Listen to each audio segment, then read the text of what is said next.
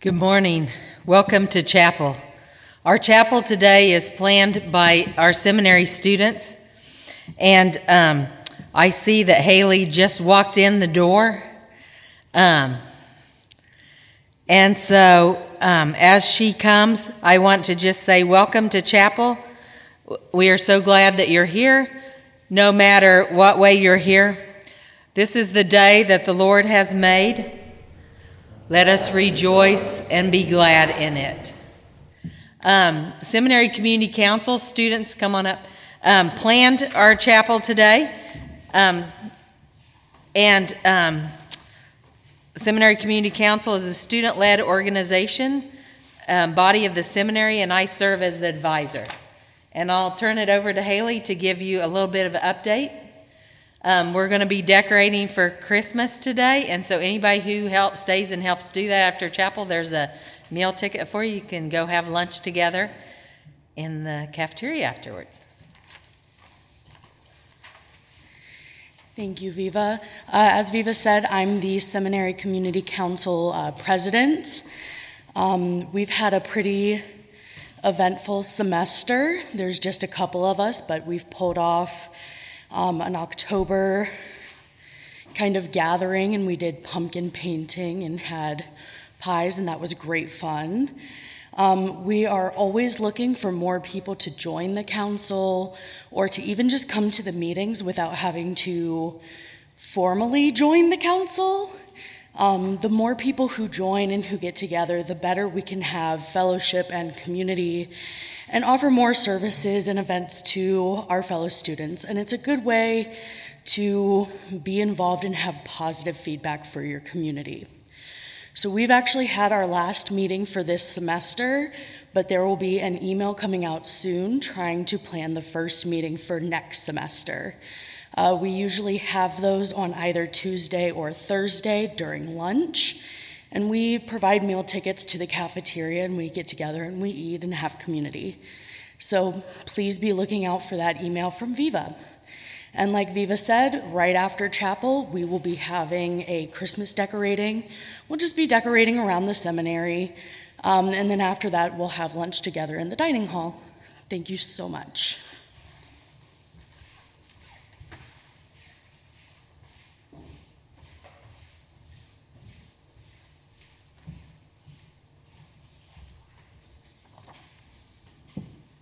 Friends, let us center our hearts for worship with our call to worship this morning.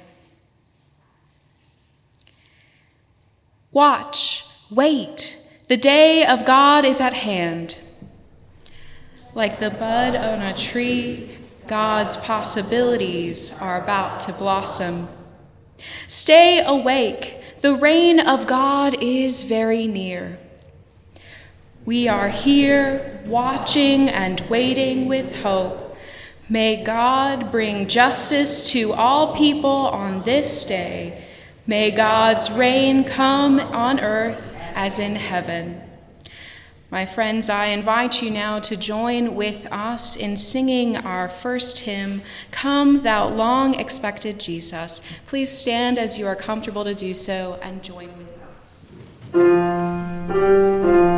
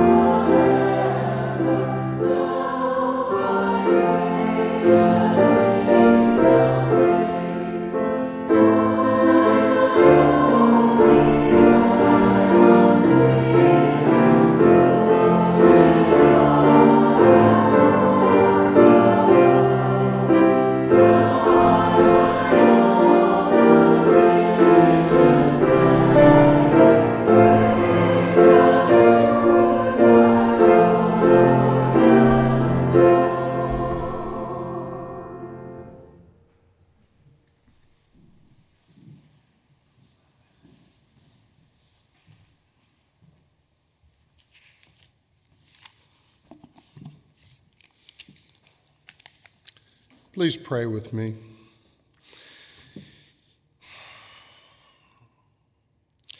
Almighty God, help us to hear, help us to receive, help us to open our hearts and minds by the power of your Holy Spirit, that as the scriptures are read and your word proclaimed, we may hear with joy what you say to us today. Amen.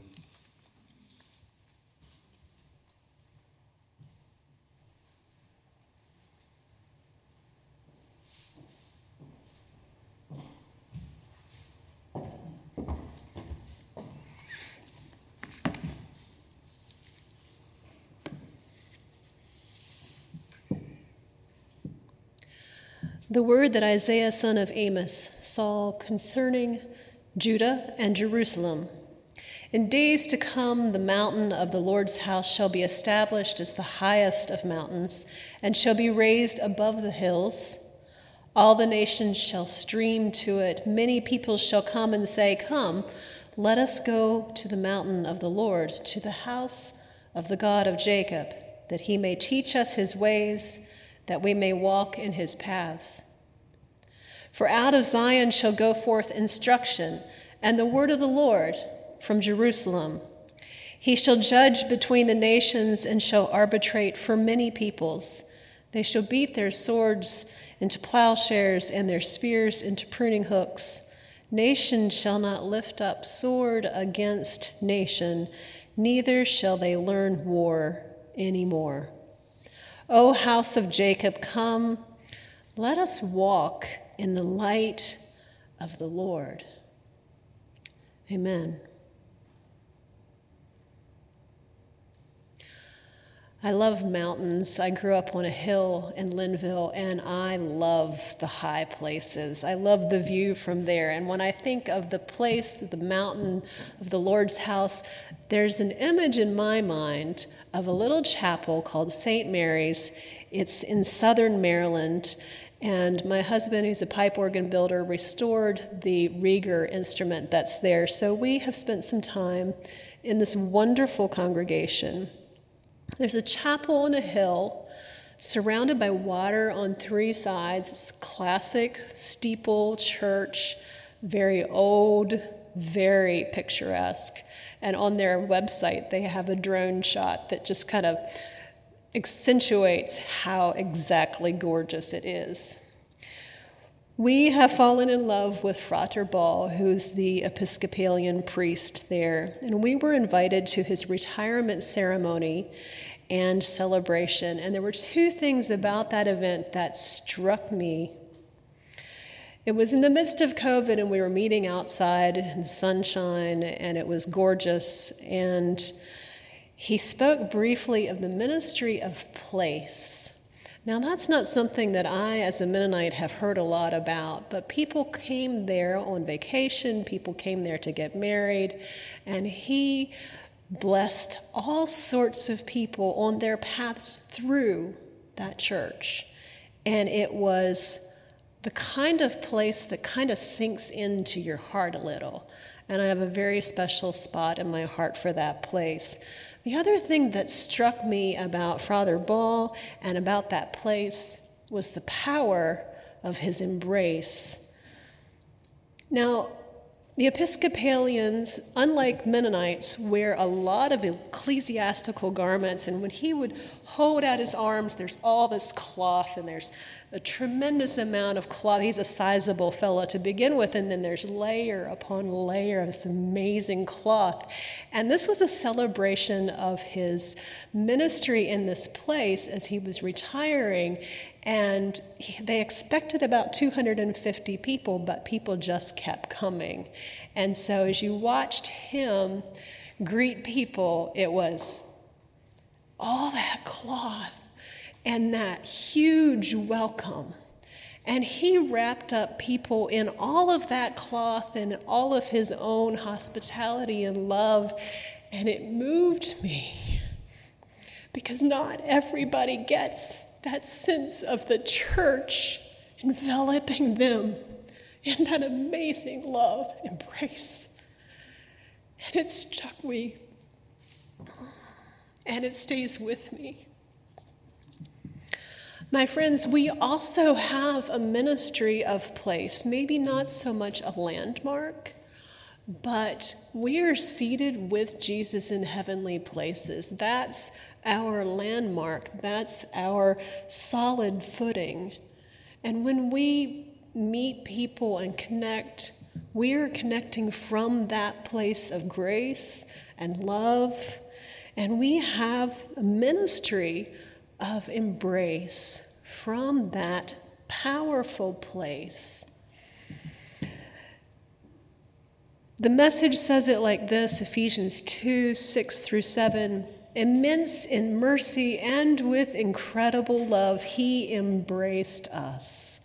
I saw a picture of that with Frater Ball and all of that cloth just grabbing up people. And it, it was the same for the senators as it was for the guy who looked like he hadn't eaten recently. And for any old random person, same embrace. Jesus took our sin dead lives and made us alive in Christ. He did all this on his own with no help from us. And then he picked us up and sat us down in highest heaven in company with Jesus, our Messiah. The ministry of place, we are seated with him in heavenly places, the power of embrace. Thank you, Jesus, for wrapping us in all that you are. Thank you for teaching us to embrace others in that same love and acceptance. Teach us your ways that we may walk in your paths. Let us walk in the light of the Lord, in the ministry of place, and in the power of embrace. Amen.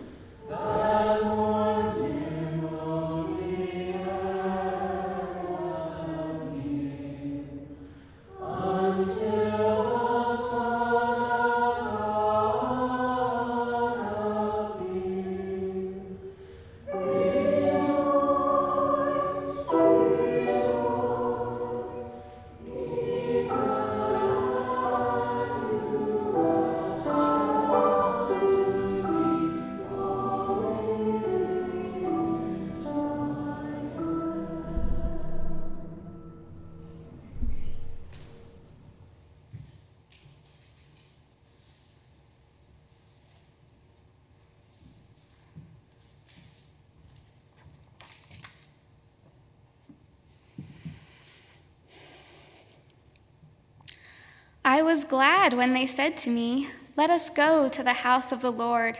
Our feet are standing within your gates, O Jerusalem. Jerusalem, built as a city that is bound firmly together. To it the tribes go up, the tribes of the Lord. As was decreed for Israel to give thanks to the name of the Lord. For there the thrones for judgment were set up, the thrones of the house of David. Pray for the peace of Jerusalem. May they prosper who live who love you. Peace be within your walls and security within your towers. For the sake of my relatives and friends, I will say, Peace be within you. For the sake of the house of the Lord our God, I will seek your good.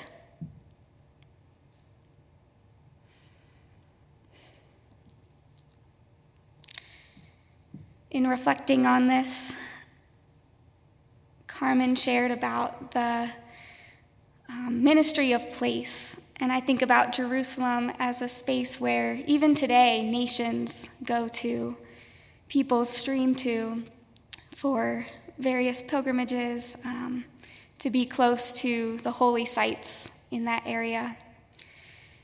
It also struck me that um, in today's day and age, there is not peace in Jerusalem.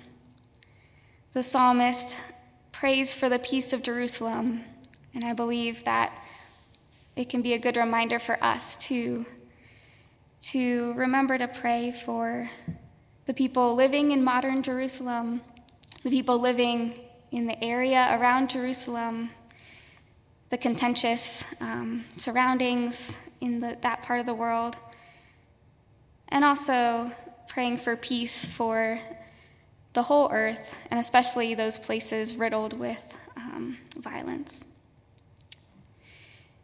Shalom peace is more than just a lack of violence. I believe the peace that God longs for, that we long for, is a shalom peace that only God can orchestrate that brings true healing and reconciliation. And so, with the psalmist, may we pray, may peace be within Jerusalem. And on a smaller scale in our lives, I see this passage also as an invitation to pray for our community, our families, our households, our seminary community, our church or faith community. And not just the peace of putting on an outward appearance of everything's going to be okay, but shalom peace that only God can orchestrate to bring true healing and reconciliation. And so let us join with the psalmist in praying these words May peace be within Jerusalem, may peace be within our families, and may peace be within you. Amen.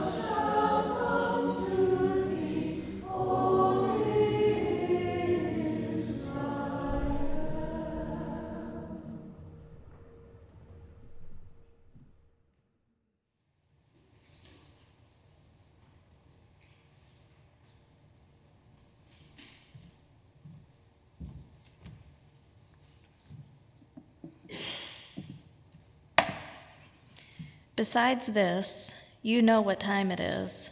How is it now, the moment for you to wake up from sleep? For salvation is nearer to us now than we, we, we first became believers. The night is far gone, the day is near. Let us then lay aside the works of darkness and put on the armor of light.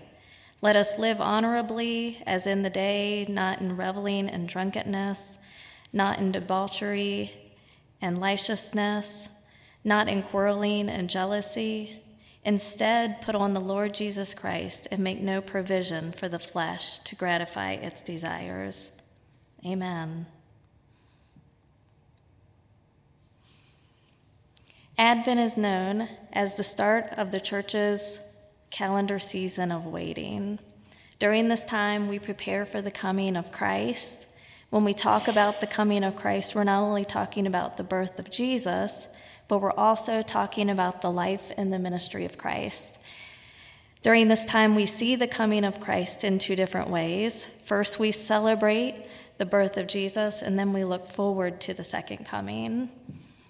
Advent is a time in which the past, the present, and the future intersect. One of the most critical factors that we need to consider when it comes to understanding the concept of Advent is that it's not only about preparing for the coming of Christ, but also the already past arrival of Jesus. In fact, the very first sentence in Romans 13:11 gives us the idea that we should know what time it is. It says the hour has already come for you to wake up from your slumber because our salvation is nearer now than when we first believed. One of the most beautiful aspects of Advent is that it reminds us that God has already answered the people's long standing prayers regarding the coming of Jesus. In Romans 13 12, Paul talks about the day of salvation and how the night is far gone, and he states that we need to live properly. Each Sunday, typically when we celebrate Advent, we model the, conta, the concept of dissipating darkness by lighting one candle, which symbolically represents the moment when the light of the world was first created on the earth. This is the moment when we hope that the world will once again be able to see the light of God's promised future.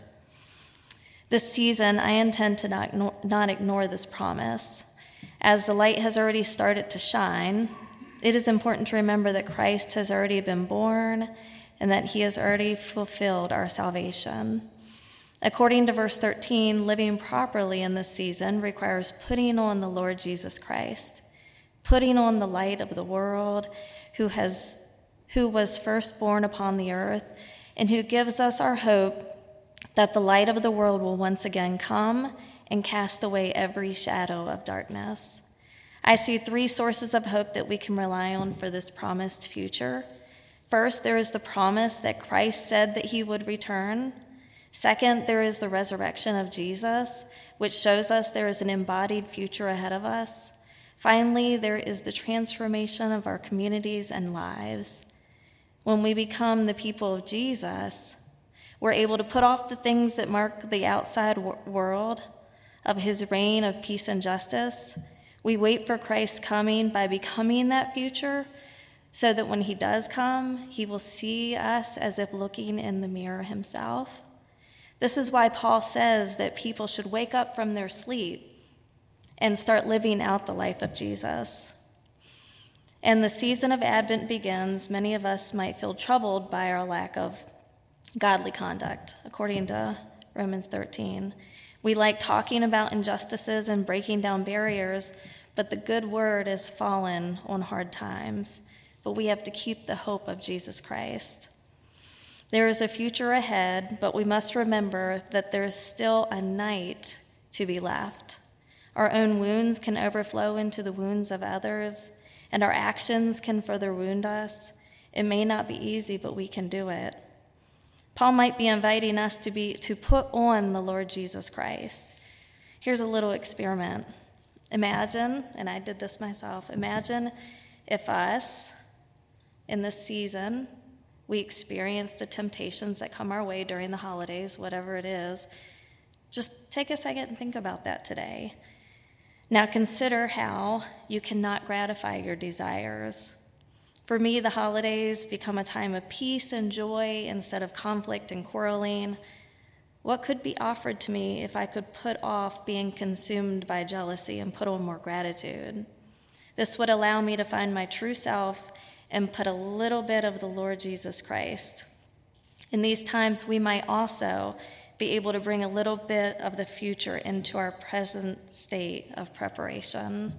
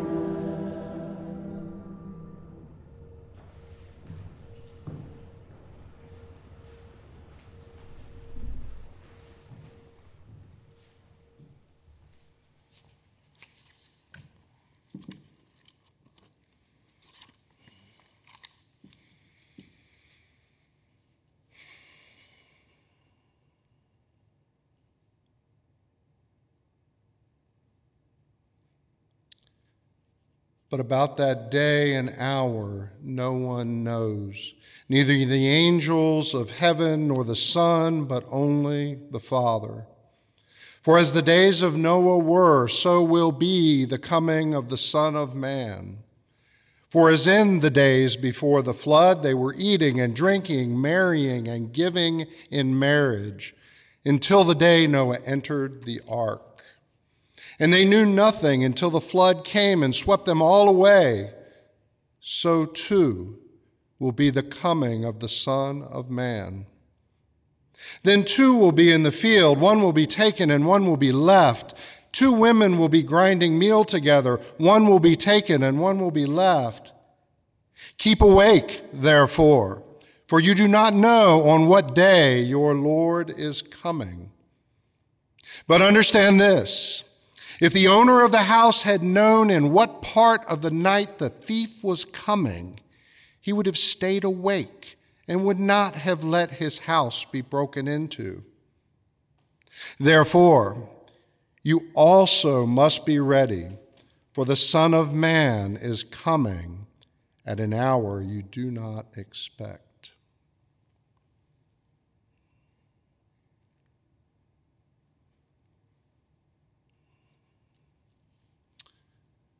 Stay awake.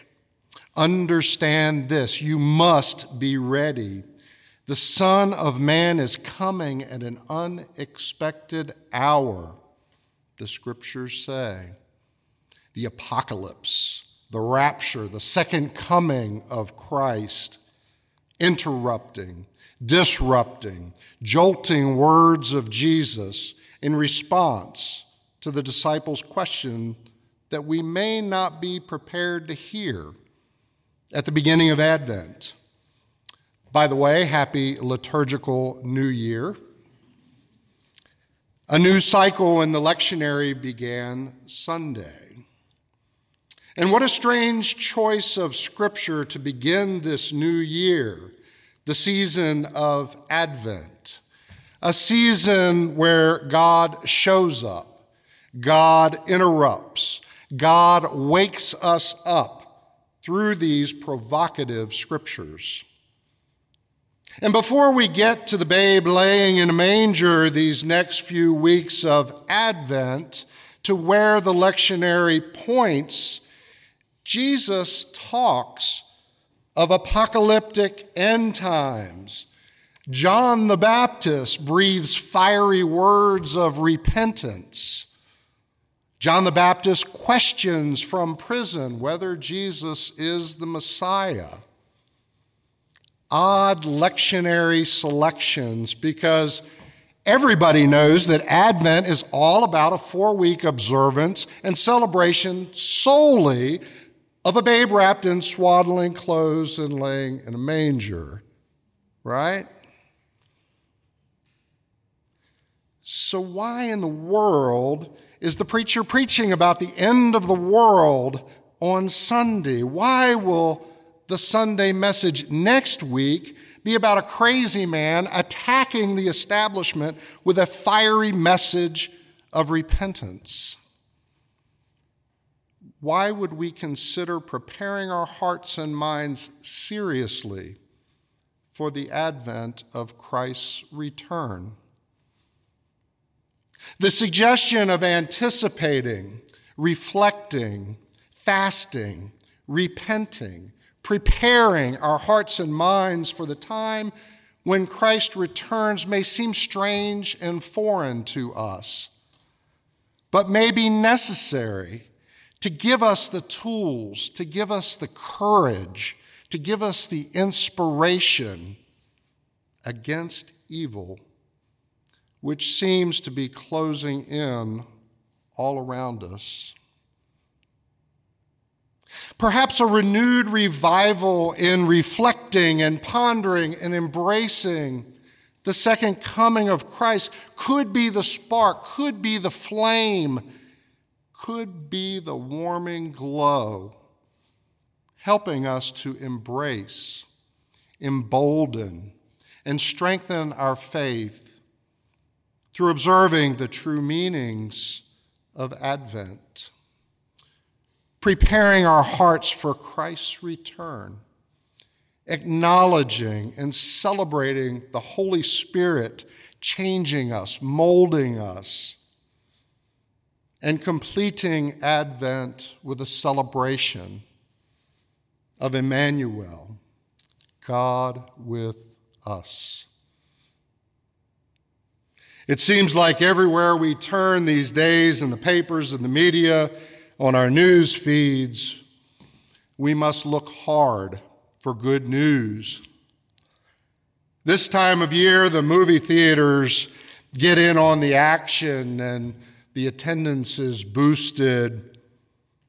And it seems like these days, bad language, promiscuity, violence permeates Hollywood productions and entertainment. Rarely does Hollywood portray a family praying as they sit around the dinner table. And sadly, the only mention of God anymore seems to be from taking the Lord's name in vain.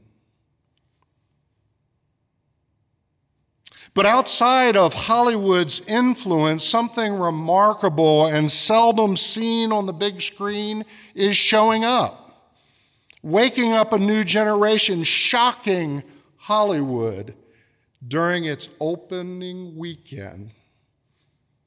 The hit TV series The Chosen opened up at theaters with two episodes 10 days ago with season three to rave reviews and coming in number three at the box office on opening weekend to almost $9 million in gross sales. Success of a faith based production, unheard of in modern times.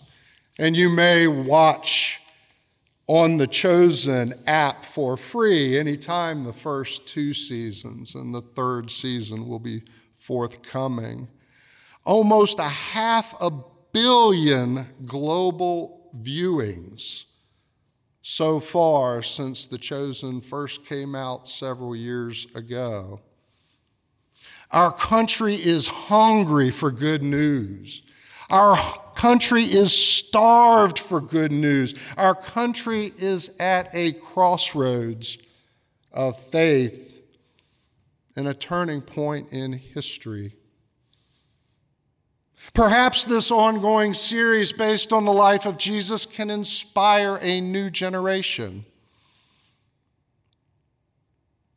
and affirm and inspire us to new heights of faith, giving us the persistence and courage to witness to our faith in new ways, bringing living water to a thirsty and dehydrated world. This first day, this first Tuesday in Advent, we read these important and pivotal scriptures where Jesus urgently teaches the disciples, knowing his time on this earth is coming to a close, knowing what he will endure on the cross, knowing he will send the Holy Spirit on Pentecost, knowing He has us covered, knowing the eventual reconciliation of all nations under God will come at the end of the age. And just like the disciples, we are left and charged as the body of Christ to carry on in vocation, to carry on in mission, to carry out the Great Commission, in making disciples through relationship, through reconciliation, through community, until our last breath or until Christ returns. There is nothing more important than staying awake, embracing our faith, growing our spirits in Christ, and passing that spirit and truth on to others in the way we live, in the way we love, the way we embody our faith through love to all with whom we have contact, to all of our spheres of influence. Sometimes, and perhaps a kind word may have been all that was necessary to prevent a senseless tragedy. We never know the hour when someone will first believe. That is why we are all apostles. All of us in this chapel are ones to be sent out to proclaim the good news by our words, by our deeds, by our actions, by our love. Amen.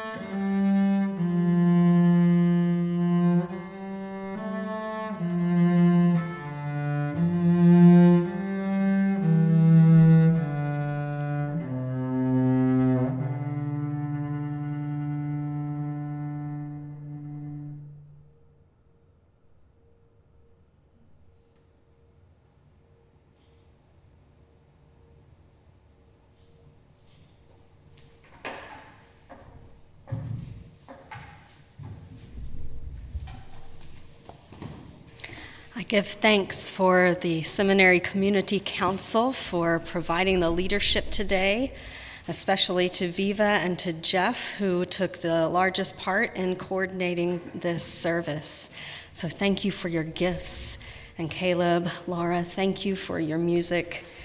It certainly does bring the joy of the season. Our final hymn is number 213 in the United Methodist hymnal or you can sing from the words on the screen. Let us stand as we are able.